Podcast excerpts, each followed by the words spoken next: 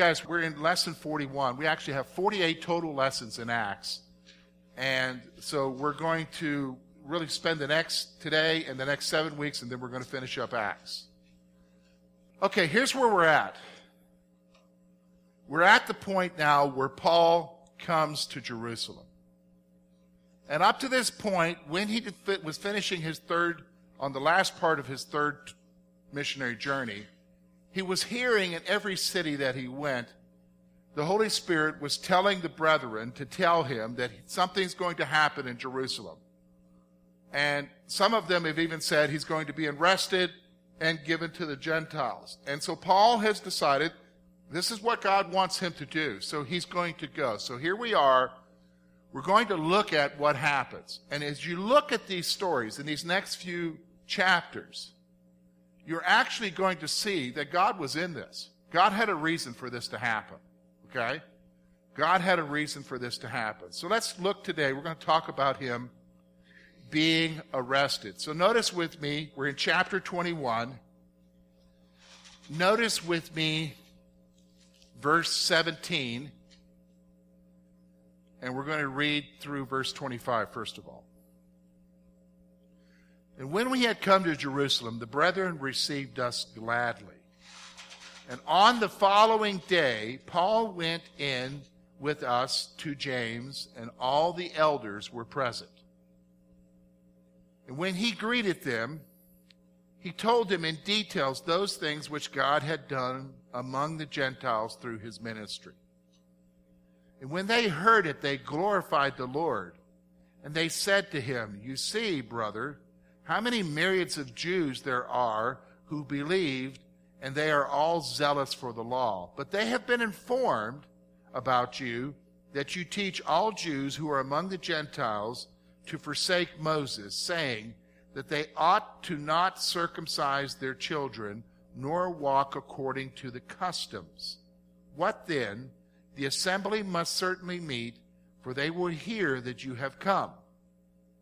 Therefore, do what we tell you. We have four men who have taken a vow.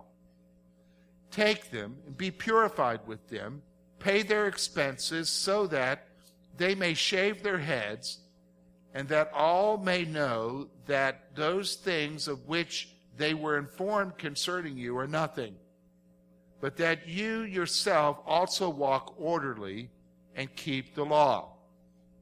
But concerning the Gentiles, who believe, we have written and decided that they should not that they should observe no such thing, except that they should keep themselves from things offered to idols and from blood, and from things strangled and from sexual immorality.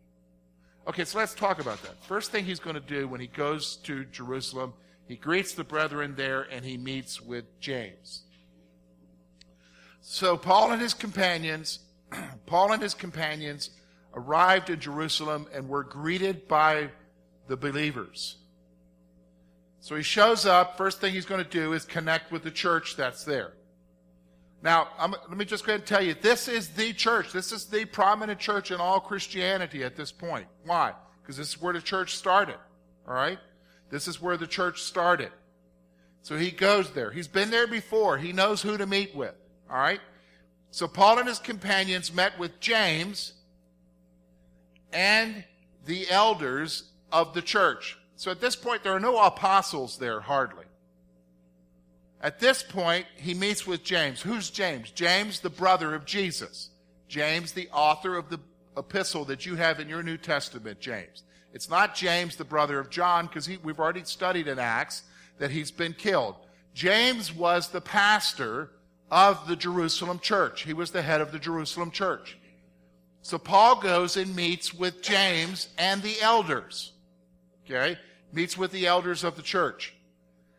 They reported to James the things which God was doing among the Gentiles. So the first thing they're going to do is they're going to go meet with James and they're going to tell him, James, this is what's going on. These are the churches that have been planted. This is how God has been working. These are the wonderful things that God is doing. Listen to how many Gentiles are coming to the Lord. Listen to how many Jews are coming to the Lord and they're giving a, a, report. We have that same thing happen when we have missionaries come with us. They come and they give a report about what? what they're doing on the mission field. Okay? What they're doing on the mission field. Now, during this conversation, though, James points out a problem. James pointed out that there was a report that Paul told the Jews to abandon the law. There was a report that came to them and was circulating around the church in Jerusalem that Paul was telling the Jews, notice it's not the Gentiles, the Jews, to abandon the law.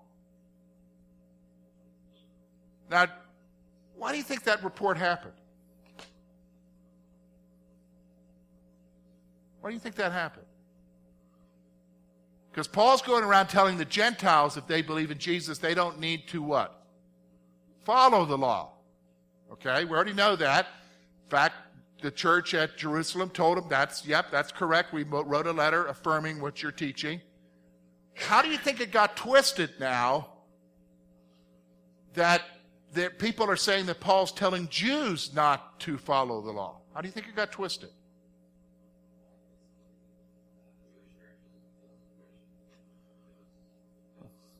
Okay, a Jewish person who wasn't a Christian? Yep, possibly. That's true. Okay, maybe twisting what Paul was saying. Anybody else? There were some who were, quote, Christians who were coming from Jerusalem. They wanted the Gentiles to what? Follow the law. They wanted the Gentiles to become Jewish in order to. So maybe there was some irritation there. Maybe simple things got twisted. Maybe somebody heard Paul say that you don't need to follow the law and just assumed he was telling that to the Jews. Okay, but the fact of the matter is, this is a pretty serious thing. He's telling the Jews to abandon the law. Let me just stop for a moment, folks. Do you think this report is true? You think the report is true? I know I see some definite no's. How many of you are not sure? You, okay? You're not sure? Okay. Let me go ahead and tell you right now, I don't believe the report is true. Okay? And neither does James. You can see from the text, neither does James. Why? Because here's what Paul said. To the Jew, I became a what? To the Gentile, I became what? A Gentile. See, Paul distinguished the message of what was required to the Jew versus what was required to the Gentile. Do you understand what I'm saying? He became all things to all men so that all men might know who? Jesus. Do you understand what I'm saying? So his, he would not tell Jews to abandon the law. He wouldn't tell them that. But that's the accusation. Okay? That's the accusation. In fact, we're going to see as we get through the chapters, Paul's going to flat out, when it comes to this accusation that he's told people to abandon the law, he's going to flat out say, No, I've never done that. I've never told Jews to abandon the law. What he's done is he's told Gentiles that they don't need to keep it. Okay? They don't need to keep it. And when you look at what the Jerusalem church is telling, Okay, listen, when you look at what the Jerusalem church is telling the Gentiles they are to do, for instance, they're not to worship idols, they're not to eat things with blood, not and animals that are strangled. That's not in the law. Although it's written in the law, that's actually, because I've, I've, been, I've been reading through Genesis in my personal time with the Lord, that actually came at the Noetic covenant. When God told them that they could now eat animals. But he told them when they ate animals, there was not to be any what? Blood in the meat. So it goes all the way back. That's for everybody. Okay? That's from God for everybody. Now, let's go on. James points out that the church will want to meet when they hear that Paul has come. The, the church in Jerusalem, the people of the church in Jerusalem will want to meet because they want to get to the bottom of this issue. They want to discuss this issue or argue it out. James says they'll want to meet. So James told Paul to follow their instructions concerning four men who have made a vow. Now you might be saying, what's this vow? Well, this vow is a Nazarite vow. How many of you have ever heard of a Nazarite vow? Okay, what is a Nazarite vow? Anybody can tell me?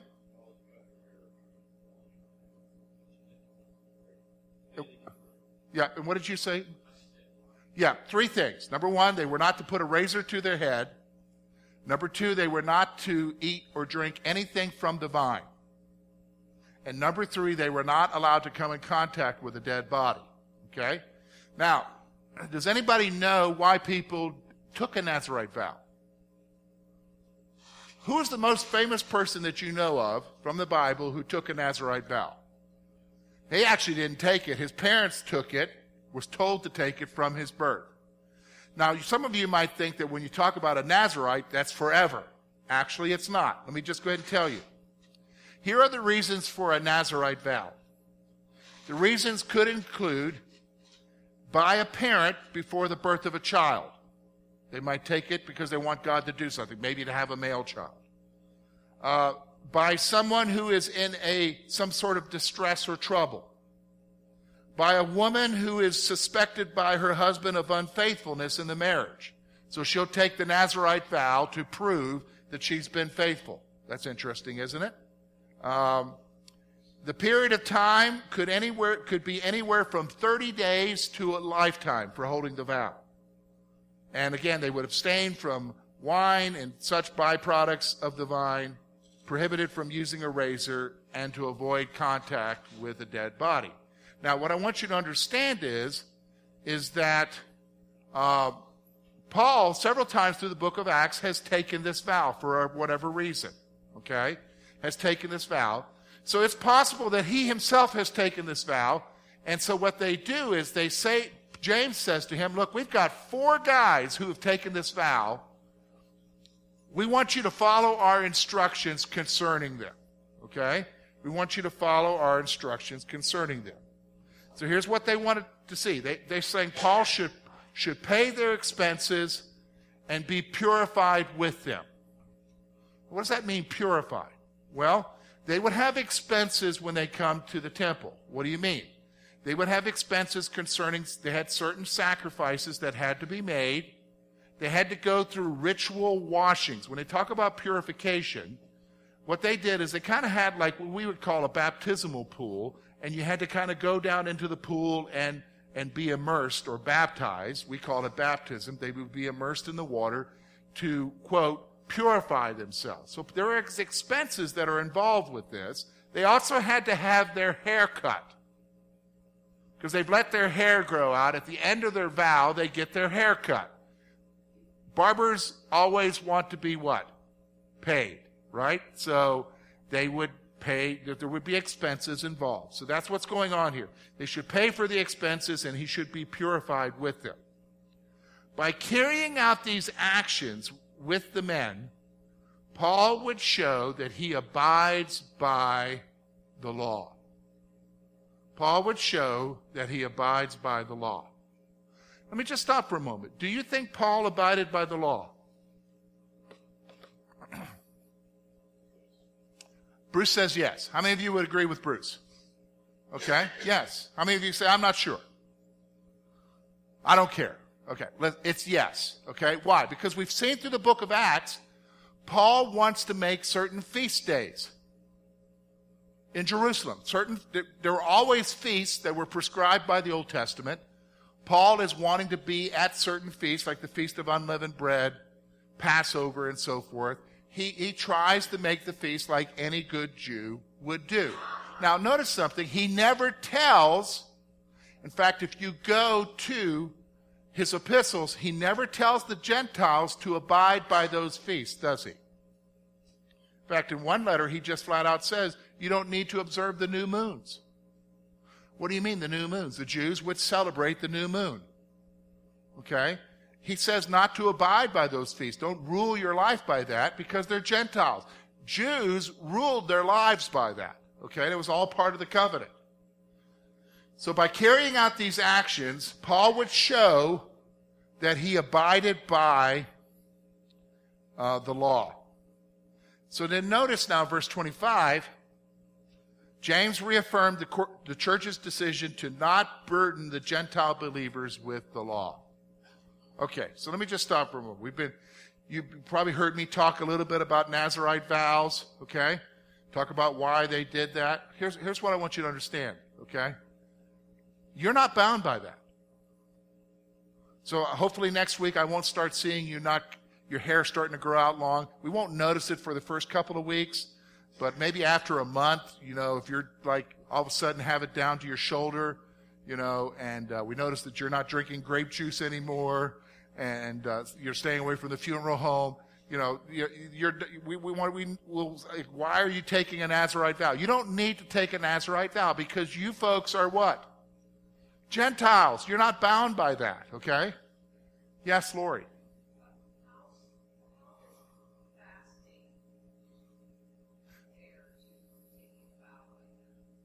Fasting is completely different. Okay? Jesus talked about fasting, about that we should, if you look, read through the, through the Gospels, he talked about those things happen by prayer and fasting. Fasting is abstaining from food or something for a period of time. Okay? Uh, that's completely different than a Nazarite vow. All right? A Nazarite vow was a specific vow, and they had specific rituals that went along with the Nazarite vow. Okay? and it was very prominent among Jews. In fact, I believe today, I think if you went to the Holy Land, if you went to Israel, you would find some Jews who are still performing that vow to this day. All right? Yeah, Mike. Uh, modern Nazarites, as far as you mean a denomination, they're Nazarenes. No, no. I, I, had a. In fact, my mentor was a Naz, Nazarene he drank grape juice and he had short hair. So it's Nazarenes is a denomination. We'll talk about that. Uh, sometimes they'll call themselves that, but they're not talking about taking the Nazarite vow. No.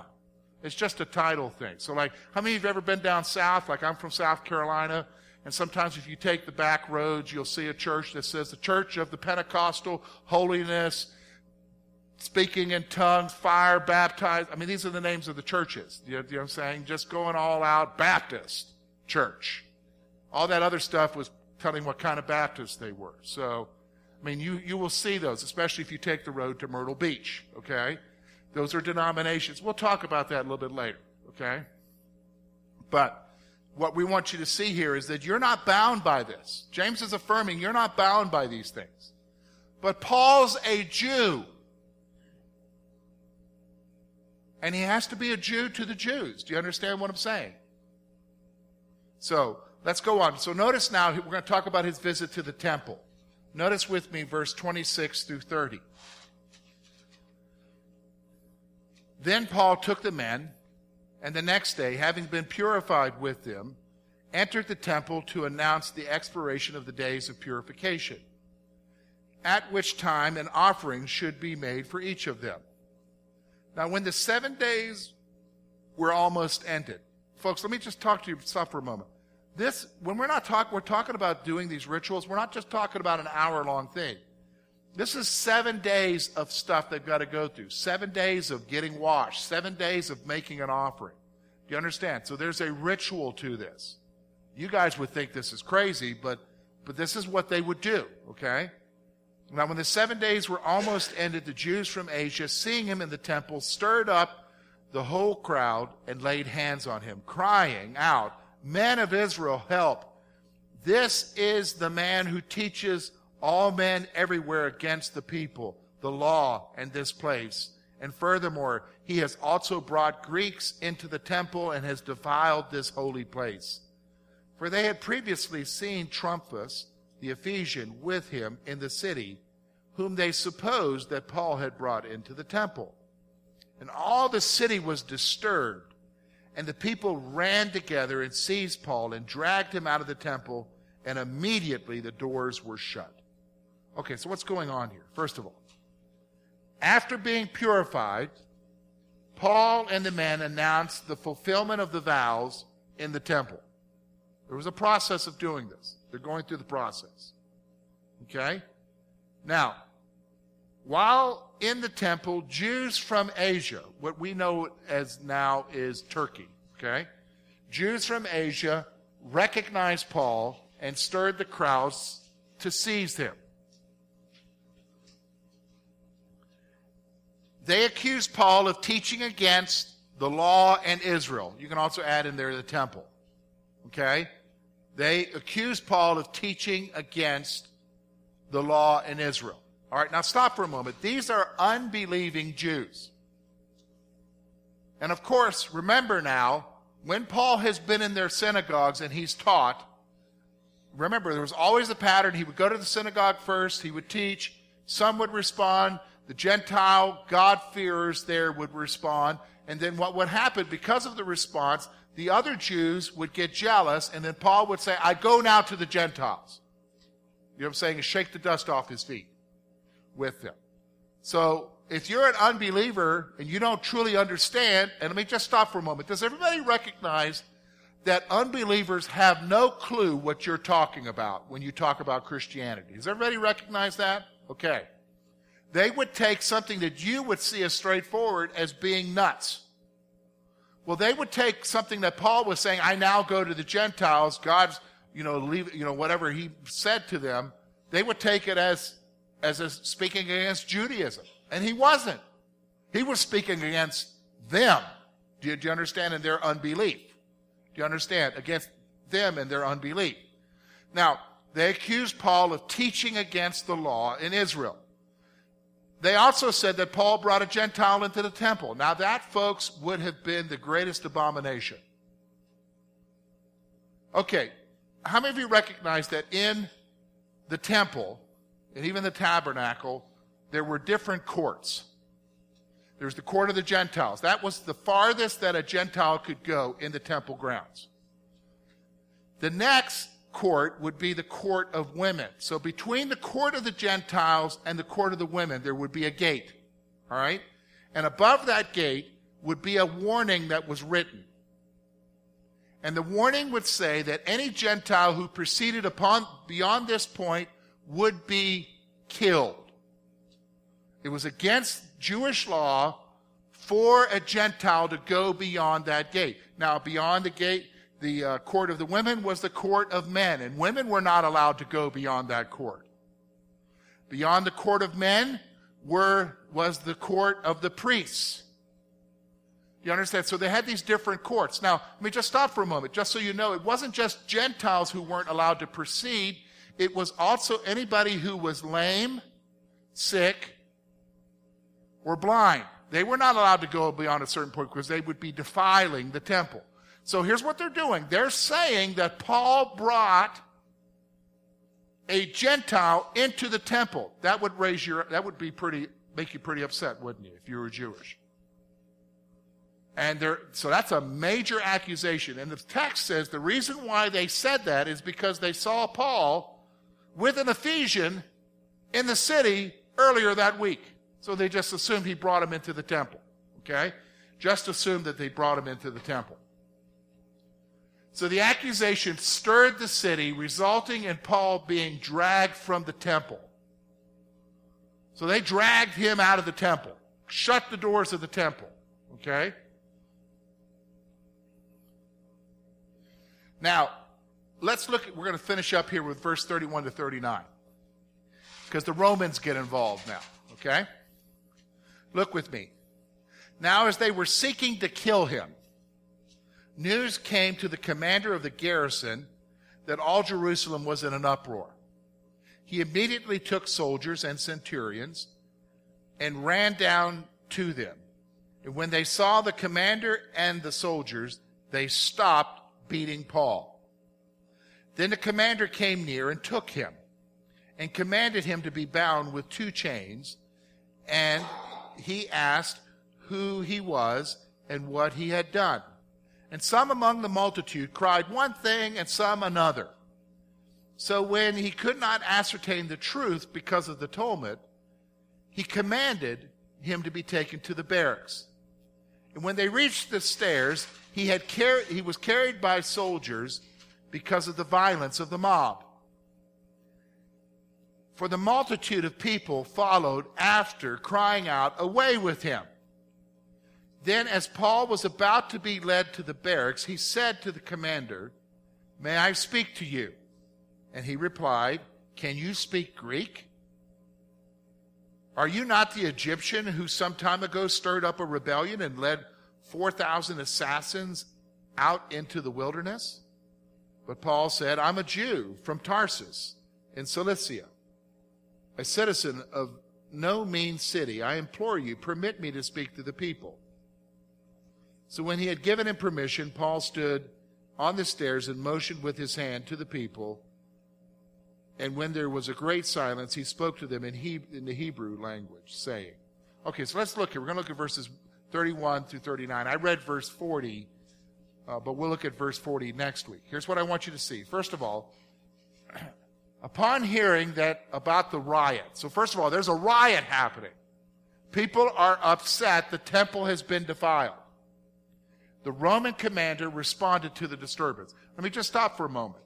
Rome, I already told you before, did not take kindly to social disturbances. And when one took place, they would put it down immediately.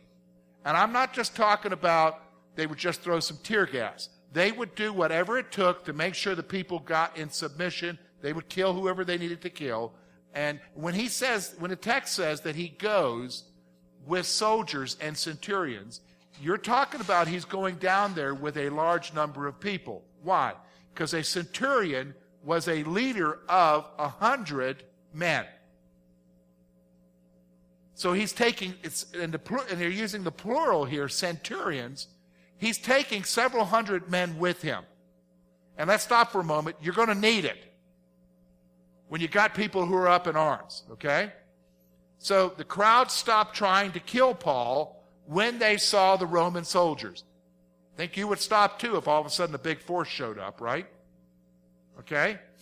Now, Paul was arrested and chained as the commander asked for the reason of the uproar.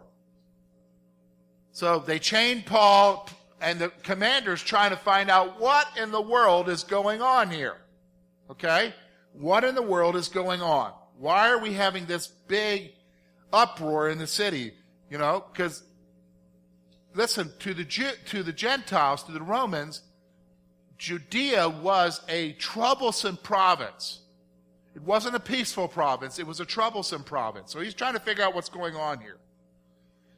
And because the truth could not be discovered, he ordered Paul to be taken to the garrison. Now, I, want, I think it's interesting when you look at the text, the text says, when he asked what was going on, one part of the group said this, and another part of the group said that. So what does that tell you about the people who are all up in arms? Do they really know what's going on? No, not really. They're just upset. Okay? They're just upset. So he couldn't ascertain the truth, so he ordered Paul to be taken to the garrison. Paul had to be carried by the soldiers because the crowd was so angry and so great. Paul couldn't even walk out by himself. He literally had to be carried by the soldiers out of the crowd because they were trying to kill him. Do you understand? They're trying to kill him. So they had to be carried by the soldiers because the mob was trying to kill him. Before he was taken away, Paul asked to speak to the people. Isn't that radical? I mean, if you got a crazy mob out to kill you, do you want to address the crowd? Especially if they're going to take you away. Do you want to address? But Paul did. Paul wanted to speak to the people. Now, because he spoke Greek, the commander asked if Paul was an Egyptian rebel. Obviously, around this time, there was some kind of an Egyptian. Remember, Greek was spoken throughout, throughout the area. Not Latin. Latin would be spoken by the Romans. But throughout what was known of the empire there, Greek was the common language. And so, because Paul spoke in Greek, he wondered if he was this certain Egyptian rebel who had these number of assassins who had gone out into, uh, into the wilderness, who was causing them problems. So he asked him if he's this guy. Paul identified himself as being a Jew from Tarsus, and he asked again to speak to the people. So he's like, no, I'm not the Egyptian. I'm, I'm from Tarsus. Okay? I'm a Jew. So next week, guys, we're going to look at what he says to the people. Okay? We're going to look at what Paul says to the people, his defense before the Jews in general. Okay?